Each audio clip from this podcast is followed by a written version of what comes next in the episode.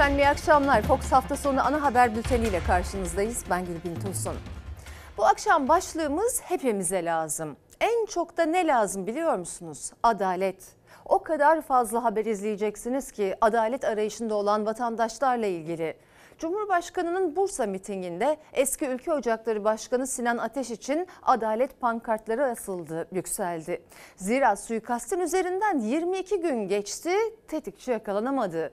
Tüm Türkiye'de infial yaratan 6 yaşındaki kızın sözde evlilik adı altında cinsel istismara maruz kalması davasında gelişme var. Aktaracağız. Adalet lazım 2 yılın ardından. Bursa Karacabey köylüleri de adalet hepimize lazım diye ses yükseltmeye çalıştı yeniden mesela. Hepimize lazım dediğiniz ne varsa sizler de paylaşabilirsiniz. Hemen başlayalım bültene. Türkiye'nin tepkilerine rağmen terör örgütü PKK'ya sahip çıkan İsveç alçak bir eyleme daha izin verdi bugün. İsveç ve Danimarka vatandaşlığı bulunan aşırı bir sağcı siyasetçi Türk Büyükelçiliği önünde Kur'an-ı Kerim yaktı. Ankara bu küstah ve aşağılık provokasyona çok sert tepki gösterdi. Bu tüm dünyada aynı şekilde infial yaratacak aşağılık, ırkçı, nefret suçu içeren bir eylem. Bu geldiğimiz noktada İsveç Savunma Bakanı'nın Paul Johnson'un Türkiye'ye 27 Ocak'ta yapacağı ziyaretin önemi de anlamında kalmadı. Bu nedenle bir ziyaret iptal ettik. İsveç'te aşırı sağcı politikacı Türk Büyükelçiliği önünde Kur'an-ı Kerim'i yaktı. Alçakça hareket Ankara'yı ayağa kaldırdı. İsveç Büyükelçisi dışişlerine çağrıldı. Savunma Bakanı'nın Türkiye ziyareti iptal edildi. Büyükelçiliğimiz önünde Kur'an-ı Kerim'e yapılan insanlık dışı saldırı kabul edilemez. Milyarlarca Müslümanı incitecek bu saygısızlığın amacını da hedefini de iyi biliyoruz. Nefret suçunun zirvesi olan bu faşizmi lanetliyorum. Kur'an-ı Kerim'in yakılmasına izin vermek en az yakmak kadar iğrenç ve ilkel bir rezalettir. İsveç'in NATO üyeliği bu şartlar altında Gazi Meclisi'nin onayından geçemeyecektir. NATO üyeliği için Türkiye'den onay bekleyen İsveç verdiği sözleri tutmadı. Ankara'nın iadesini istediği teröristleri teslim etmeye yanaşmadı. Bu da yetmezmiş gibi terör örgütü PKK yanlılarının Cumhurbaşkanı Erdoğan ve Türkiye'yi hedef almalarına göz yumdu. Çok çirkin, çok iğrenç, çok alçakça bu terör yanlıların seriledikleri bazı olaylar gerçekleşti. Buna karşı etkisiz olmak, herhangi bir şekilde hareketsiz kalmak gerçekten kabul edilemez. Ankara Stockholm arasında tansiyon yükselirken İsveç'ten gerginliği daha da artıran bir adım daha geldi. İslam düşmanı aşırı sağcı siyasetçi Rasmus Poldan'ın Kur'an-ı Kerim'i yakma eylemine izin verildi. Bu meczup daha önce de dinimiz İslam'a, kutsal kitabımız Kur'an-ı Kerim'e hakaret etmiştir. Bu tür eylemlerde bulunmuştur. Bu ırkçı nefret suçu kapsayan bir eylemdir. İsveç'te ifade özgürlüğü oldukça geniştir ve bu tür gösterilerin yapılabiliyor olması da demokrasimizin bir parçasıdır. Buna kimse fikir özgürlüğü, düşünce özgürlüğü diyemez. Nefret suçu, ırkçılık, düşünce özgürlüğü değildir. İsveç yasalarına göre de değildir. Palu'dan provokatif eylemini Türkiye'nin Stockholm Büyükelçiliği önünde yapacağını duyurdu. Küstah siyasetçiye maddi desteği hükümette koalisyon ortağı olan Hristiyan Demokrat Partisi'nden bir vekil sağladı. Hem İsveç hem de Danimarka vatandaşlığı bulunan Rasmus Paludan alçakça eylemini polis korumasında gerçekleştirdi. Stockholm'de Kur'an-ı Kerim'in yakılması açık bir nefret ve insanlık suçudur. Bunu şiddetle lanetliyoruz. Kutsal değerlere saldırı özgürlük değil, modern barbarlıktır. İsveç, İslam karşıtı çirkin eyleme onay vermekle kalmadı, terör örgütü PKK'ya da sahip çıktı. Terör örgütü yanlısı grupların başkent Stockholm'de gösteri düzenlemesine izin verdi. Bu sözde siyasetçi zaten daha önce de benzeri kabul edilemez eylemlerde bulunmuş biri. Meczup gibi yani. Garip olan NATO üyeliği konusunda Türkiye'ye ihtiyacı olduğu bir dönemde böyle korkunç bir provokasyona izin vermesi İsveç'in. Zamanlamayı düşünmek lazım tabii. En küçük topluluğun bile inançlarını ayaklar altına almaya çalışmak. En hafif tabiriyle insanlığa insanlık onuruna yakışmaz. Bırakın ifade özgürlüğünü. Bu arada sosyal medyada vatandaşlar arasında toplanıp tepkimizi koyalım, İsveç bayrakları da getirin tarzı mesajlaşmalar çok gördüm. Aman dikkat siz bu provokasyona gelirseniz farkınız kalmaz. Bayrak bir milletin en değerli varlıklarından biridir. Devletin üst kademesinden cevaplar veriliyor zaten. Biz de Fox ailesi olarak bu alçak saldırıyı lanetliyoruz. Ve siyaset gündemi erken seçimin tarihi 14 Mayıs olarak netleşti. Ama seçim meclis değil Cumhurbaşkanı kararıyla alınırsa Erdoğan aday olamaz diyor muhalefet. Tartışma sürerken CHP lideri Kılıçdaroğlu arkadaşlarını uyardı. Bu konuda kararı hukukçular verecek. Biz ekonomi ve sosyal meseleleri konuşalım dedi. Altılı Masa'nın adayının kim olacağı hala belirsizliğini korurken HDP'den masadaki liderlere bir teklif gitti. Bursa yeniden 2023'ü şahlandırmaya hazır mı? Sandıkları evvelallah patlatacağız değil mi? tehditle, baskıyla, korkuyla aramıza girebileceklerini zannettiler ama çok yanıldılar. Yalandan bir tarih yazarak bizi birbirimize düşürüp koltuklarına tutunabileceklerini sandılar ama çok yanıldılar. 14 Mayıs olarak ifade ediyorlar. Bizim açımızdan herhangi bir sorun yok. Ee, 14 Mayıs e, olunca ya gelince de e, yeter söz milletin dedik. Resmen ilan edilmese de seçim için 14 Mayıs'a ayarlandı saatler. Mesajlar da öyle. Ama seçimin Mayıs'a çekilmesi tartışmaları da beraberinde getirdi. Muhalefet 6 Nisan'dan sonra yapılacak bir seçime destek vermediği için meclisten bir erken seçim kararı alınamıyor. Cumhurbaşkanı Erdoğan'ın kararıyla seçime gidilecek. Bu durumda da Erdoğan'ın yeniden adaylığı tartışma konusu. Cumhurbaşkanı yetki bende diyerek muhalefete hedef almıştı. seçimle ilgili yetkinin kimde olduğunu bilmeyecek kadar cahillerin eline kaldı. Cumhurbaşkanının yetkileri bellidir. Bu bir hukuki tartışma. Bunun kararını hukukçular ve YSK verecek. Seçime dönük açıklamaları ekonomik, sosyal ve siyasal meseleler üzerinden yapalım. CHP lideri Kılıçdaroğlu'nun parti meclis toplantısında Erdoğan'ın yeniden adaylığıyla ilgili kurmaylarına halkın gündemi ekonomi geçim sıkıntısı. Sahada bunu konuşun mesajı verdiği kulislere yansıdı. Erdoğan'ın adaylığı için hukuki konu dediği belirtildi. Hukuk farklı bir şey. Ama bunun yanında guguk o da farklı bir şey. Hukuken tablo ortada. Kendini mağdur gibi konumlandırması ona koz vermek anlamına gelir. İnşallah seçimlerde de sandıkları gümbür gümbür patlatacağız. Madem tekrar yarışmak istiyorsun 6 Nisan öncesine dayalı olarak getir mecliste nitelikli çoğunlukla yani 360 ile geçirelim ve senin de adaylığının önünü açalım diyor altılı masa. Yeni bir mağduriyet üretmeye çalışıyorlar. Yeni bir mağduriyet çıkarmaya çalışıyorlar. 6 Nisan öncesi belirlenecek bir seçim tarihi muhalefetin de destek vermesiyle mecliste alınacağı için Cumhurbaşkanı'nın yeniden adaylığı tartışması da sonlanıyor. 14 Mayıs tarihiyle başlayan yeni seçim kanunu mu uygulanacak eskisi mi tartışmaları da ama iktidar tartışılacak yanı yok diyor. Yüksek Seçim Kurulu'nun 2011 yılında verdiği karar net. Seçimlerden kasıt oy verme günüdür diyor. Yani seçim takviminin başlangıcıdır demiyor. Seçim kanununda yapılan değişiklikler de 6 Nisan'da yürürlüğe girmişti. Öngörülen seçim tarihi de artık konuşuluyor 14 Mayıs şeklinde. Bir yıl geçmiş oluyor. Hukuken herhangi bir sakınca yok. İnsanımızı esir almaya çalışan tüm tahakkümleri yıkacağımıza, toplumumuzu hürriyete kavuşturacağımıza söz verdik. Bizim altılı masa lehine adayımızı çekmemiz düşünülüyor da altılı masanın çekmesi neden düşünülmüyor? Altılı masa adayını çeksin, bizim adayımıza oy versinler. Bu kadar net konuşuyoruz. Seçim tartışmaları arasında dikkat çeken çıkışsa HDP eş genel başkanı Pervin Buldan'dan geldi. Çıkaracağımız aday altılı masanın adayından daha kapsayıcı. Bizim adayımız ikinci turda da yarışabilir. Altılı masanın adayının bizim adayımızın lehine çekilmesi durumunda birinci turda kazanma şansı çok daha yüksek dedi. Altılı masaya adayınızı çekin, bizim adayımıza oy verin diye seslendi. Altılı Masa ortak adaylarının 30 Ocak'taki ortak politikalar metni açıklanmasından sonra netlik kazanabileceğini söyledi. Ama gördüğünüz gibi ortada daha olmayan adaylar üzerinden tartışma yapılıyor. Pervin Buldan'ın gerçekleşmesi zor teklifi oldukça absürt. Bu arada muhalif seçmenin çoğunda gözlemlediğim önemli bir konu var. O da Altılı Masa'nın önce 6 Nisan'dan sonrasını kabul etmeyiz. Sonra 14 Mayıs haydi hodri meydan ifadeleri büyük rahatsızlık doğuruyor. Mesela seçim yasası ile ilgili anayasa çiğneniyor. Burada konuya bakacak kişi YSK. YSK'da sarayın talimatı var onu uygulayacaktır. Bu konu yerine ekonomiyi konuşacağız ifadeleri özellikle eleştiriliyor Kılıçdaroğlu'nun. Haksız da değiller. Hak, hukuk, adalet diye İstanbul'dan Ankara'ya yürümüş, büyük bir hareket başlatmış olan Kılıçdaroğlu'na yakışmıyor bu sözler. Yani evet bir numaralı konu ekonomidir ama anayasa çiğneniyor deyip de Bununla ilgilenmeyeceğiz demekte. Siz şimdi anayasayı önemsemeyecekseniz sonrası için size nasıl güvenecek bu vatandaş sorusunu doğuruyor.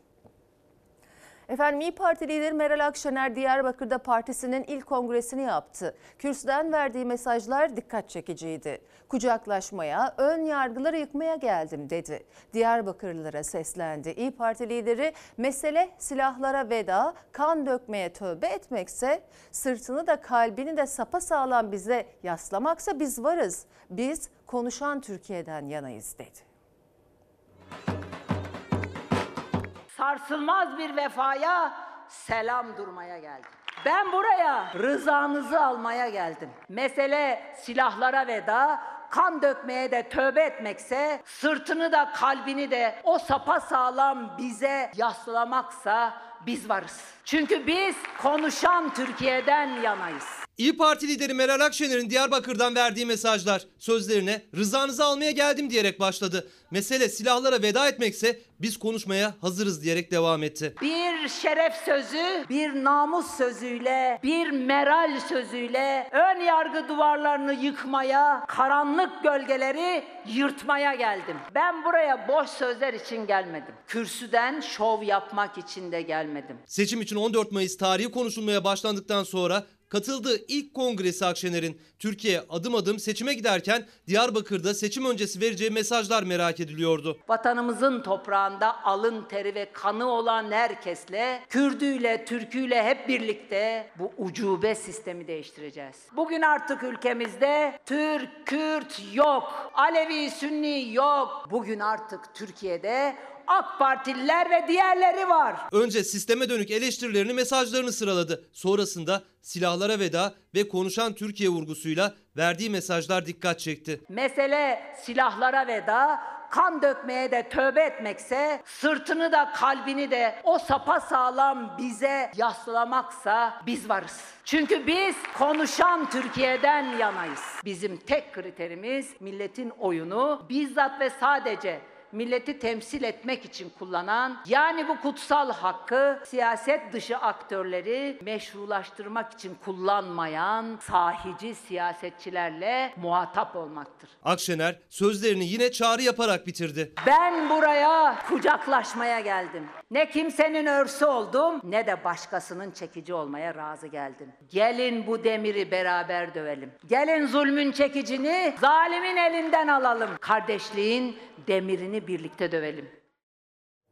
Ülke Ocakları eski başkanı Sinan Ateş'in Ankara'da öldürülmesinin üzerinden 22 gün geçti. Tetikçi hala yakalanamadı. Cumhurbaşkanı Erdoğan da Sinan Ateş'in memleketi Bursa'daydı. Erdoğan kürsüde konuşurken yakınları Ateş'in isminin yazılı olduğu pankartlar açtı. Ancak kısa süre içinde polis müdahale etti, pankartları indirtti. Cinayet soruşturmasına ilişkinse yeni iddialar gündemde. Sinan için adalet, Sinan için adalet. Cumhurbaşkanı Erdoğan'ın Bursa mitinginde kürsüde konuştuğu sırada kalabalık arasında açılan Sinan Ateş pankartları, adalet çığlıkları. Şey, ayrıca çeşitli kurum Günter bedeli 4 Eğer bu barajlarınız olmazsa Sinan Ateş'in adının yazılı olduğu o pankartlar sadece bir süre görülebildi. Çünkü korumalar pankartları indirdi. Yasak diyerek. Tamam almayın, tamam 404 almayın. konut 292 konutun Orhaneli'de inşa edilen Ülke Ocakları eski başkanı Sinan Ateş suikastinin üzerinden 22 gün geçti. Başkentin göbeğinde işlenen cinayet sonrası Cumhur İttifakı sessizliğe bürünmüş, ne başsağlığı mesajı yayınlanmış ne de taziye ziyareti gerçekleşmişti. Ta ki 7 gün sonra AK Parti Bursa İl Teşkilatı aileye taziye gitmişti. Cumhurbaşkanı Erdoğan'ın biz bu olayı çözeceğiz sonuna kadar yanındayız mesajını götürmüştü. Sinan için adalet, Sinan için adalet. Cumhurbaşkanı Erdoğan Sinan Ateş'in memleketi Bursa'da toplu açılış törenindeydi. Suikaste ilişkin tek cümle etmedi ama Erdoğan'ın Bursa mitingi sırasında Sinan Ateş için adalet sloganları atıldı, pankartlar açıldı. Ateş'in sevenleri Erdoğan'a seslerini duyurmaya çalıştılar. eğer bu barajlarınız olmazsa Adalet arayışı sürerken soruşturmaya ilişkin dikkat çeken detayları da gazeteci Tolga Şardan yazdı. Sinan Ateş cinayetinin tetikçisi Eray Özyağcı'yı saldırıdan sonra olay yerinden kaçırıp başka bir yere götürdüğü iddia edilen Ülke Ocakları Genel Merkez Yöneticisi Tolgahan Demirbaş'ın soruşturmaya yeni atanan savcıya ifade vermek için adliyeye gidiş sürecini. Emniyet ve adliye kulislerinde Demirbaş'ın savcılıkça sorgulanması sürecinde önemli bir ismin heybesini boşaltsın gitsin uyarısında bulunduğu zanlı Ülke Ocakları yöneticisine bu mesajın ulaştığı iddiası konuşuluyor. Demirbaş'ın olaydan bir gün sonra MHP milletvekili Olcay Kılavuz'un da olduğu bir evde gözaltına alındığı ortaya çıkmıştı. MHP milletvekili Kılavuz'un da o gözaltına engel olmaya çalıştığı iddia edilmişti. O gün Demirbaş bir delil yok denilerek serbest bırakıldı. Dosyaya yeni savcı atanınca tekrar ifade verdi. Demirbaş'a neler soruldu, Demirbaş neler anlattı bilinmiyor. Yanında azmettiricileri barındırıyorsun. Teslim edeceksin. Tek bir ülküdaşımı ezdirmeyeceğim. Bahçeli, Erdoğan ve Soylu hala sessiz. Neyi bekliyorsunuz? Siz konuşana kadar her hafta soracağım. Tolgahan Demirbaş'ın gözaltına alındığı sırada MHP Mersin Milletvekili Kılavuz'un hangi siyasilerle ve polis şefleriyle görüştüğü, tetikçi Özyağcı'yı olay yerinden kaçırdığı iddia edilen Demirbaş'ın cinayetten birkaç dakika sonra aynı bölgede arabasıyla kameraya yakalandığı görüntülerinde gündeme geleceğini yazdı. Sinan için adalet. Erdoğan'ın Bursa mitingine de Sinan Ateş için adalet sloganları açılan pankartlar damgasını vurdu. 6 yaşındaki kız çocuğunun sözde evlilik adı altında cinsel istismara maruz kalması tüm Türkiye'de gündem olmuştu. O olaya ilişkin son gelişme ise savcının görev yerinin değiştirilmesi oldu. İddianameyi hazırlayan savcı Aile Suçları Bürosu'ndan alınarak Genel Soruşturma Bürosu'nda görevlendirildi. Neler söyleyeceksiniz? Neler söyleyeceksiniz? Türkiye'yi sarsan çocuğa cinsel istismar davasında önemli bir gelişme yaşandı. İddianameyi hazırlayan savcının bir anda görev yeri değiştirildi. Tartışılan bu değişiklik savcının isteği dışında gerçekleşti. İsmail Ağa cemaatinden Hira Nur Vakfı'nın kurucusu Yusuf Ziya Gümüşel, 6 yaşındaki kızı HKG'yi tarikat üyesi 29 yaşındaki Kadir İstekli ile dini nikah adı altında evlendirmişti. Tepkilerin ardından Gümüşel ve İstekli tutuklandı. İddialarla ilgili bir şey söyleyecek misin? 30 Ocak'ta ilk duruşması görülecek davada baba Yusuf Ziya Gümüşel ile anne Fatma Gümüşel'in zincirleme şekilde çocuğun cinsel istismarı suçundan 22 yıl 6 aya kadar hapis. HKG'yi o günden itibaren her gün cinsel istismara maruz bırakan Kadir İstekli içinse 67 yıl 10 ay 15 güne kadar hapis cezası talep edildi. 6-7 yaşlarındayken ilk dini nikahı kıyıldığında gelinlik ile çekilen fotoğraflarını daha sonra 13 yaşındayken çekilmiş nişan fotoğraflarını dosyaya sunmuştur. Başka bir savcı da 2 yıl bekleyen HKG soruşturmasını iddianameye dönüştüren İstanbul Anadolu Adliyesi savcısı Ercan Ateş kanıtları da dosyaya ekledi. 30 Ocak'taki ilk duruşma öncesi Bir Gün gazetesinden Timur Soykan önemli bir gelişmeyi ortaya çıkardı. Savcı Ercan Ateş aile suçları ile ilgili savcılık bürosundan genel soruşturma bürosuna atandı. Yani isteği dışında bir görevlendirme yapıldı. 6 yaşındaki çocuğa istismarda bulunan iddia edilen İddiaya göre savcı Ercan Ateş, HKG'nin suç duyurusuyla ilgili soruşturmada başsavcı vekiline haber vermediği için bu görevlendirme yapıldı. Kasap dükkanında annem karne hediyesi olarak bana et aldı diyen küçük çocuk siyasetin gündeminde.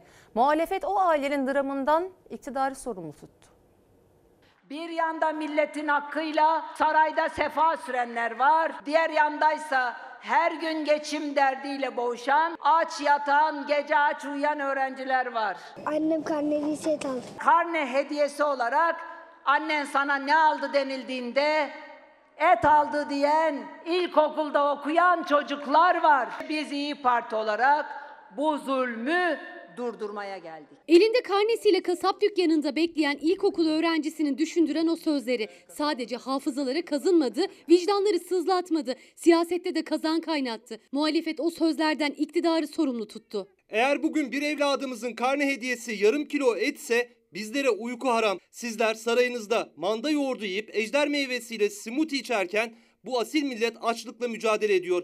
Bu karanlık günler geçecek. Refah ve bolluk gelecek. Devletimizin başında milletimizin yaşadıklarını görmezden gelen, sesini ise duymazdan gelen vicdansız bir iktidar var. Soframızdan çaldılar, hakkımızdan çaldılar. Bayram sofrasını elimizden aldılar. And olsun, şart olsun ki o bayram sofrasını birlikte kuracağız. Annem karneli set aldı.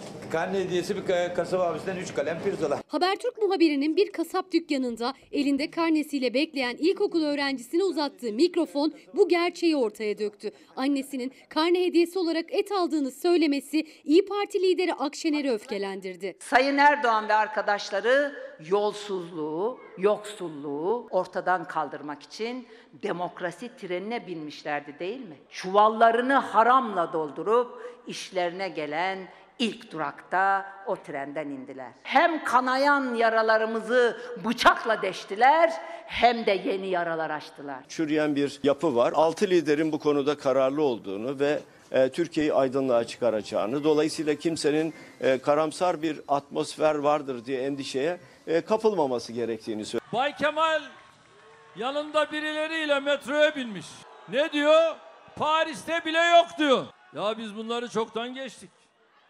Sen Marmara'yı gördün mü?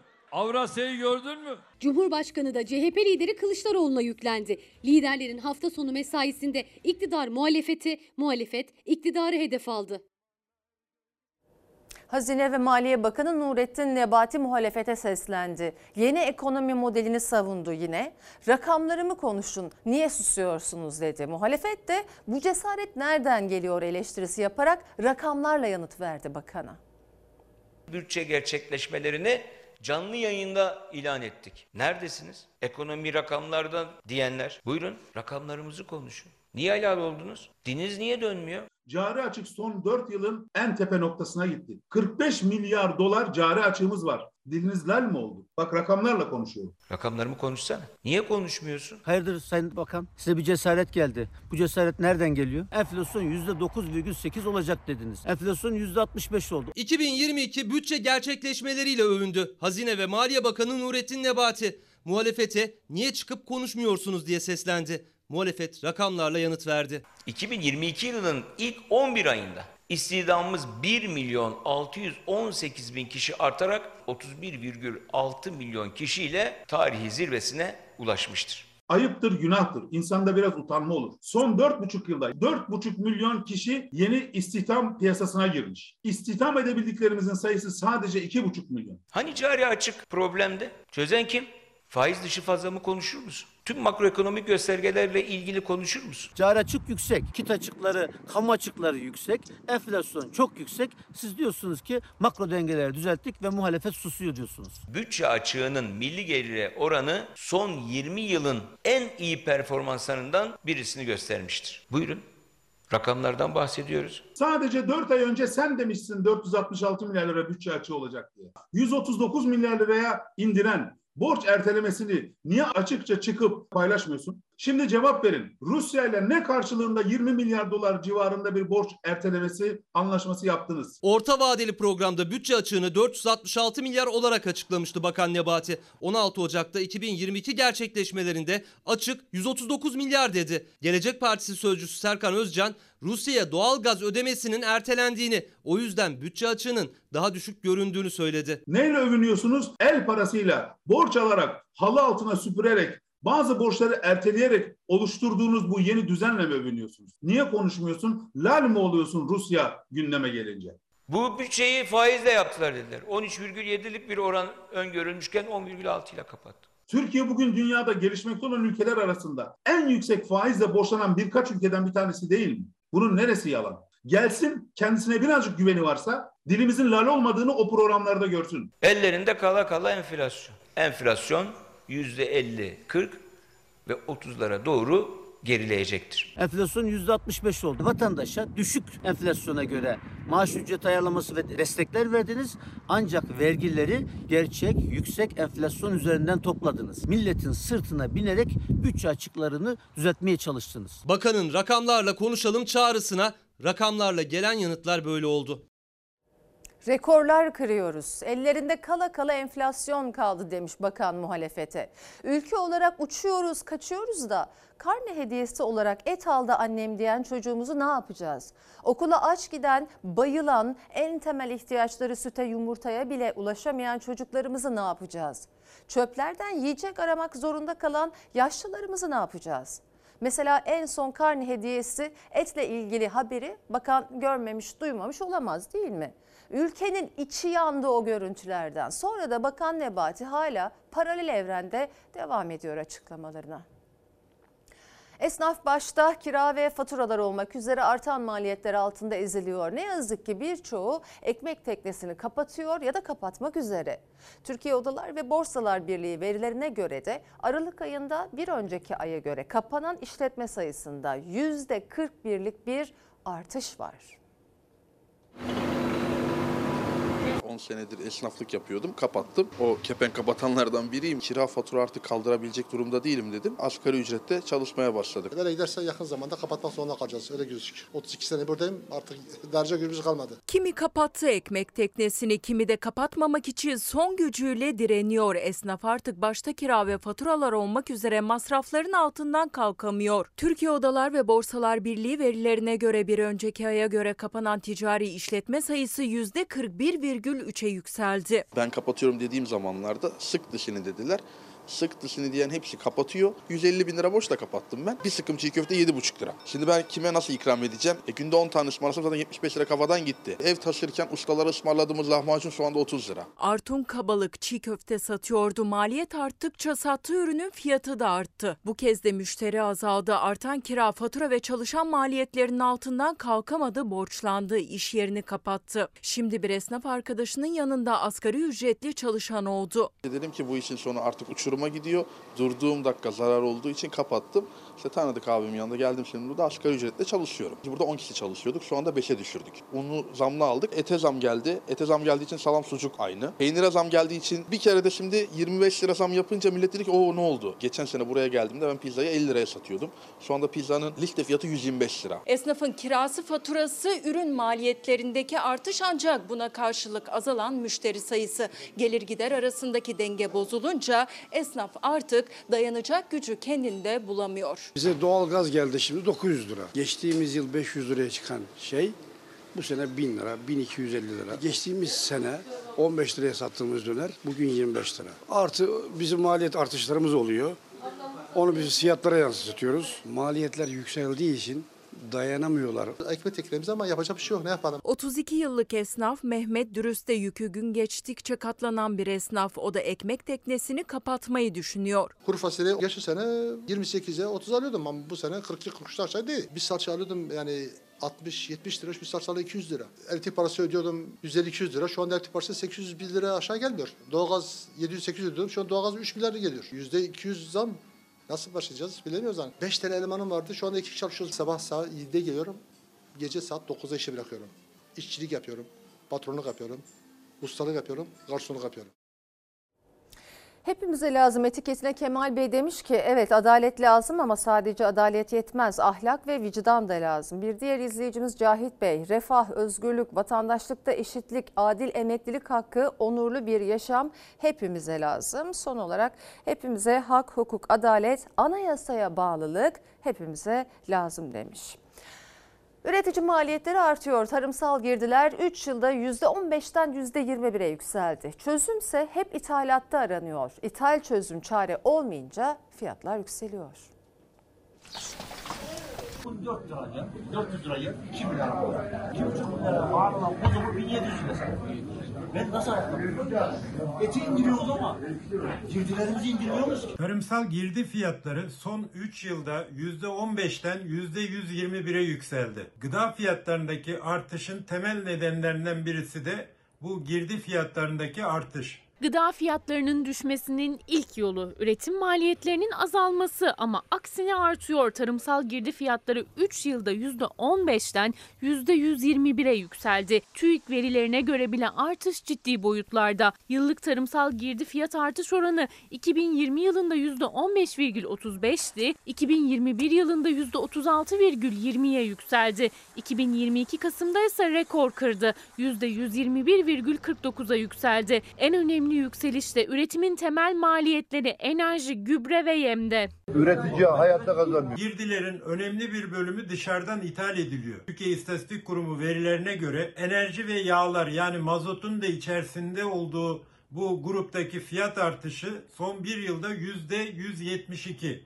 Gübre fiyatındaki artış yüzde 142. Hayvan yeminde ise yüzde 127'lik bir artış oldu. Hayvancılık yapıyorum. Artı ekstra işler yapıyorum. Vallahi Üretici bu yüksek girdi fiyatlarıyla üretim yaptığı zaman bunu fiyatlara yansıtıyor, ürüne yansıtıyor.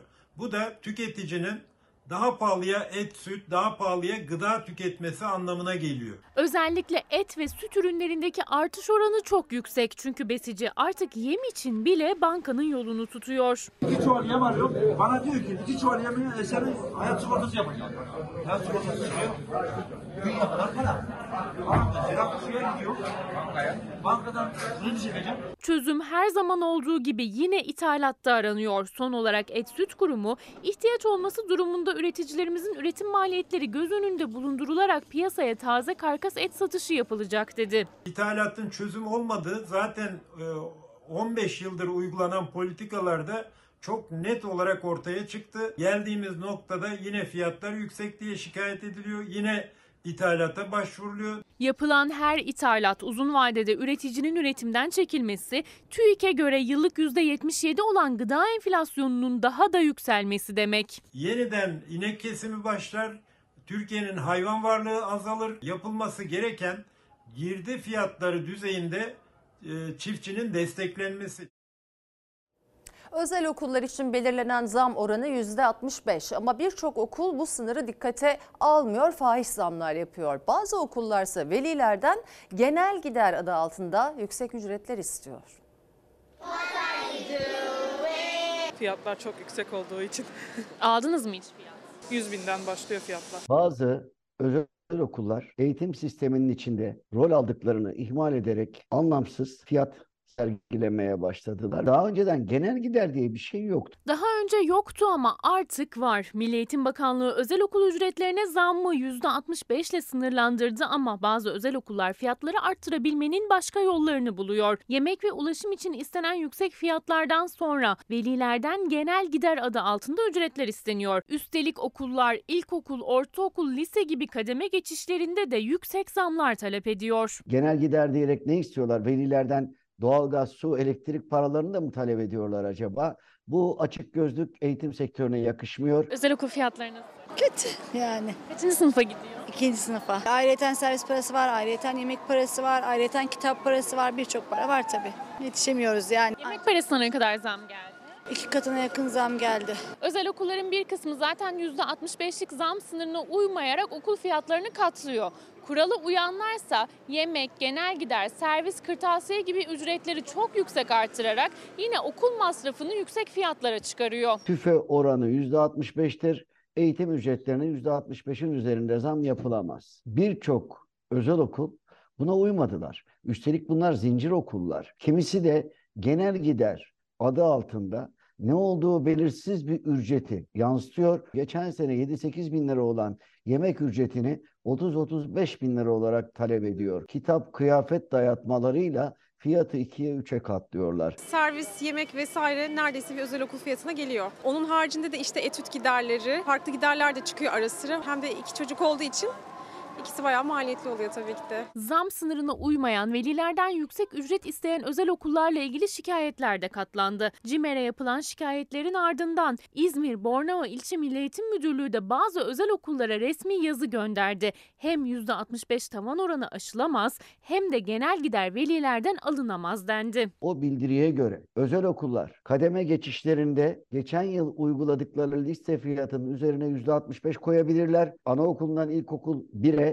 İlkokuldan yani ortaokula geçişlerde özel okullar %65 dinlemiyordu. Buna da noktayı koydu. Genel gider gibi anlamsız bir bedelinde yönetmelikte yer almadığından hukuka aykırı olduğunu söylemiş oldu. Anaokulu son onlar. Birinci sınıf için fiyat aldın mı? Yok daha henüz onu. Bu senekini bir sindirelim. Yani zor. Yani zorlanıyoruz. Velilerin haksız ücret artışları karşısında yapması gereken de gerekli şikayetleri mutlaka yapmak. Tüketici hakem heyetine başvurabilir. 66 bin liraya kadar olan çekişmelere tüketici hakem heyeti faiziyle geri alabilir.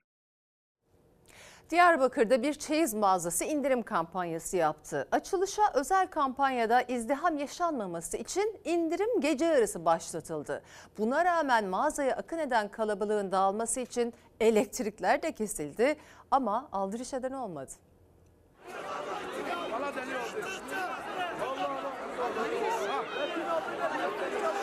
Bütün millet, bütün mahalleli gelmiş şu anda elektrikleri kestiler izdiham olmasın diye. Güne de durduramıyorlar. Ürünler indirime girdi, yarı yarı fiyatına girdi. Kimsenin aslında haberi yoktu. Ağızdan ağza dolaşınca işte millet herkes geldi. Kimi ayaklar altına alındı, ezildi. İzdiham olmasın diye herkes gönül rahatlığıyla eşya alabilsin diye gece yaptık. Buna rağmen gece yapmamıza rağmen böyle bir yoğunluk oluştu. İzdiham olmasın diye açılışı gece yarısı yaptı mağaza sahibi. Ama indirimi kaçırmak istemeyenleri hiçbir şey engelleyemedi. Gecenin karanlığında akın etti yüzlerce kişi Diyarbakır'daki züccaciyeye. Kalabalığın dağılması için elektrikler kesildi. Ama bu kez de cep telefonlarının ışıklarıyla devam etti indirim çılgınlığı.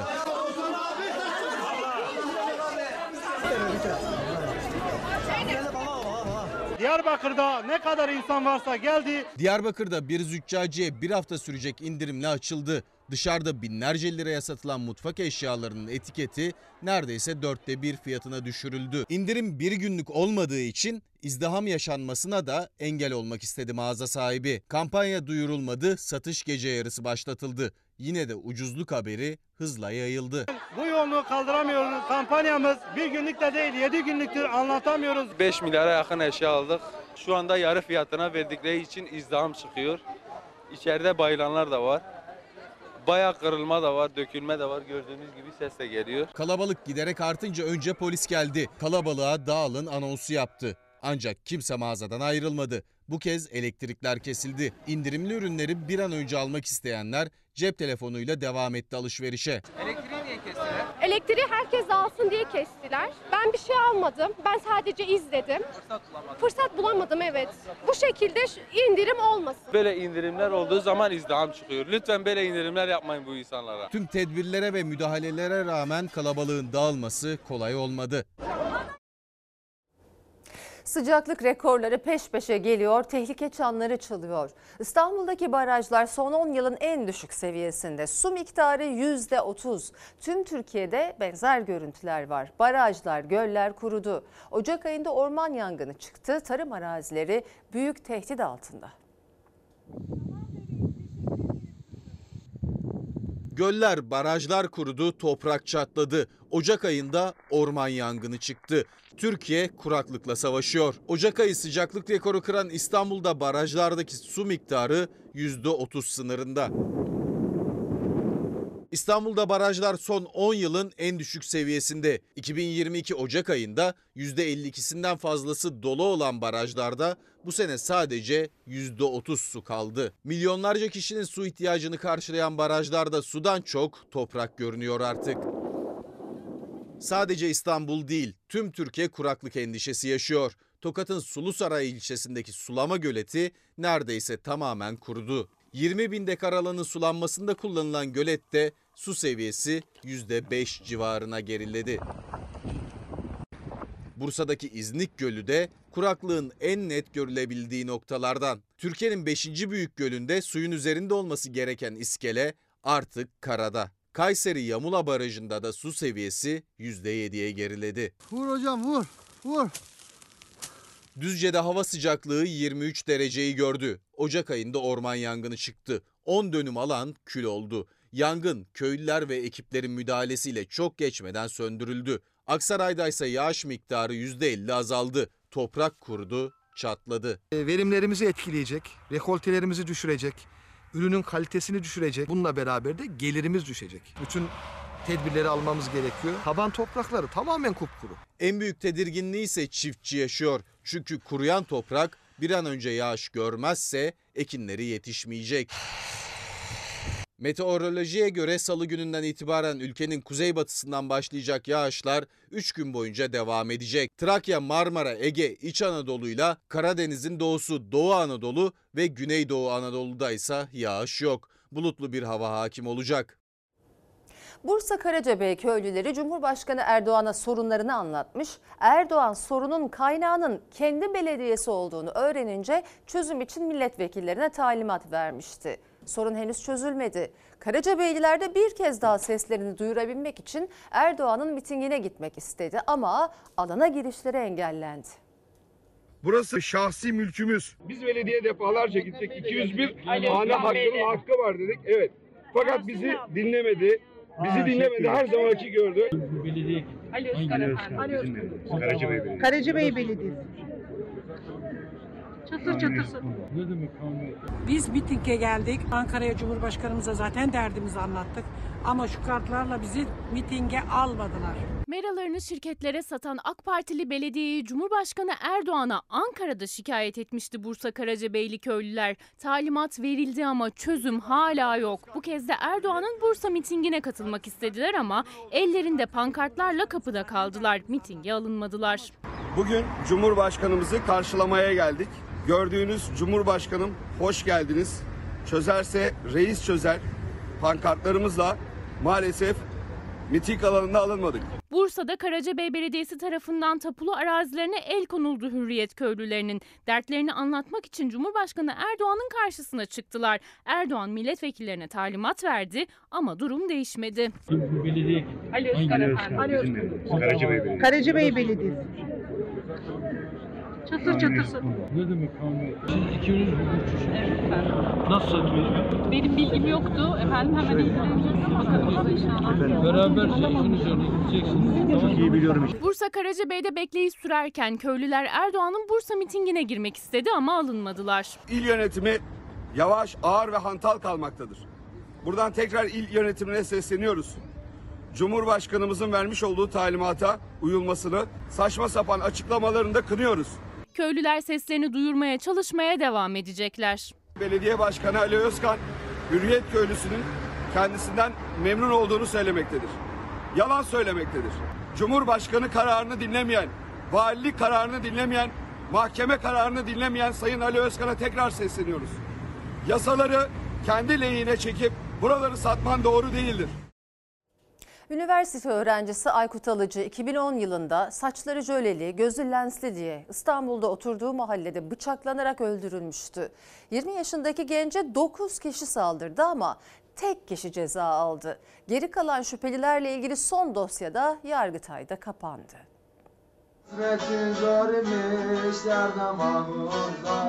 Dosya tamamıyla kapandı. Saçları uzun, gözlerinden lens vardı. Çekemediler oğlumu. Doğup büyüdüğü mahallede saçları jöleli, gözleri lensli diye bıçaklanarak öldürülmüştü 20 yaşındaki Aykut Alıcı. 13 yılın sonunda dosya kapandı. Üniversite öğrencisini öldüren katille birlikte hareket eden 7 kişi tek tek beraat etmişti. Yargıtay'a taşınan dosyada 8. ve son şüpheli de ceza almadı. Evlat acısı çeken daha önce yalın ayak Ankara'ya yürüyen anne Songül Alıcı'nın acısı bu kararla katlandı. Yargıtay'a yolladım. Yargıta dosya red göndermiş. Bütün yollarım kapalı. Tek Celal Toprak'tan başka ceza alan olmayacak. Devlet öyle bir şamar attı ki bana.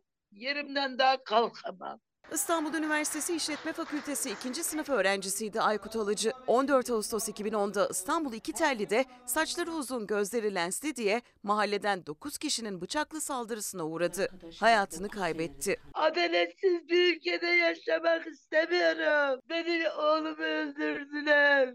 Güvenlik kamerası görüntülerine rağmen davada sadece Celal Toprak müebbet hapis cezasına çarptırıldı cezaevinde. Aykut Alıcı cinayetinin azmettiricisi olduğu iddia edilen ve bıçaklayan kişinin yanında bulunan 8 şüpheli ise 13 yıl boyunca yargılandıkları davalarda birer birer beraat etti. Tek bir gün ceza almadılar. Bu ülkede Aykutlar ölmesin. Anneler ağlamasın. Evladını öldürenler cezasını çeksin diye Ankara'ya da yürümüştü Songül Alıcı ama dosya kapandı. Başka canlar yanmasın diye adalet haykırışına devam ediyor. Adalet istiyorum adalet. Oğluma çünkü borçlu giderim ben onun davasını bitiremedim. Koronavirüs salgını yavaşladı ama hastalıklar bir türlü bitmedi. Çok say- sayıda solunum yolu virüsü hala dolaşımda. Dışarı çıkarır mısın ablacığım? Çıkar çıkar. Aferin. Harikasın. Boğazlarım ağrıyor bir de başım dönüyor. Öksürüyor musun? Evet çok öksürüyorum. İlk şiddetini kaybediyor ama ondan sonra ara ara devamlı çocuk öksürüyor. Öksürük çok belirgin. Aylarca sürebiliyor. Hastanın yaşam kalitesini maalesef olumsuz olarak etkiliyor. Solunum yolu enfeksiyonları ne çocuklarda ne de yetişkinlerde bir türlü geçmiyor. Boğaz ağrısı, burun akıntısı, ishal, kusma, halsizlikle seyrediyor belirtiler. Ama öksürük uzun süre devam ediyor. Bütün testleri negatif çıkan hastalar da inatçı öksürükten dert yanıyor. Bitmiyor ya salgın öyle bir salgın var ki yani bir 20 gündür bu iyileşemedi gitti. Koronavirüs salgını hız kesti ama bu kış yine de zor geçiyor. Çünkü uzmanlara göre dolaşımda olan çok sayıda virüs var. Bu yüzden hastalıkların biri bitiyor, bir diğeri başlıyor. Ama bitmeyen bir şey var. O da bir türlü geçmeyen inatçı kuru öksürük. 15 gündür hiçbir şekilde geçmiyor. Antibiyotik kullanıyorum, serum alıyorum. Bir türlü hiçbir şekilde geçmiyor. Neyi var kızınızın? E, domuz gribi ve e, adenovirüs. Yeni çıkan bir virüs. Öksürük de geçmiyor, e, kusması da geçmiyor. Enfluenza var, rinovirüs var, RSV var, adenovirüsler var şu anda, Covid var. Covid dışı diğer koronavirüsler var. Bir enfeksiyon bitmeden diğeri üstüne eklenebiliyor. Koronavirüs Bilim Kurulu üyesi Profesör Doktor Tevfik Özlü de enfeksiyon sonrası uzayan öksürüğe dikkat çekti. Gün boyu nöbetler şeklinde devam ediyor, gece uyutmuyor. Ne ilaç, ne şurup, ne de bitkisel çaylar fayda ediyor. O kadar öksürük sürü veriyorsunuz direncini kıramıyorsunuz. Klasik alıştığımız böyle öksürük giderici şuruplarla, haplarla geçmez. Halk kendi arasında buna işte bal, işte e, ıhlamur, ada çayı gibi bir takım e, bitkisel kürler uyguluyorlar. E, maalesef bunlara da cevap vermiyor bu öksürük. Öksürük var mı? Var. Bir haftadan beri böyle biz de doktora getirdik. Özlü aylarca sürebilen inatçı öksürüğün ihmal edilmemesi konusunda hastaları uyardı. Geçen hafta da getirdik, iyileşmediler yine getirdik şimdi. Kış başladığından beri çocuklar sürekli hasta. Geçer dememek lazım. Bir göğüs uzmanının görmesi lazım. Eğer gerçekten bu şekilde bir aşırı duyarlılık öksürüğü varsa ona yönelik bazı tedavilerle bu öksürük tabii ki tedavi edilebilir. Yoksa çok uzuyor ve e, hakikaten hasta için zor olabiliyor. Şimdi ara zamanı. Efendim Fox hafta sonu ana haber bültenini burada noktalıyoruz. Fox'ta yayın Recep İvedik 5 ile devam edecek. İyi bir akşam geçirmenizi diliyoruz. Hoşçakalın. Feda bir tek dostuma Her köşesi cennetin ezilir yerler için Bir başka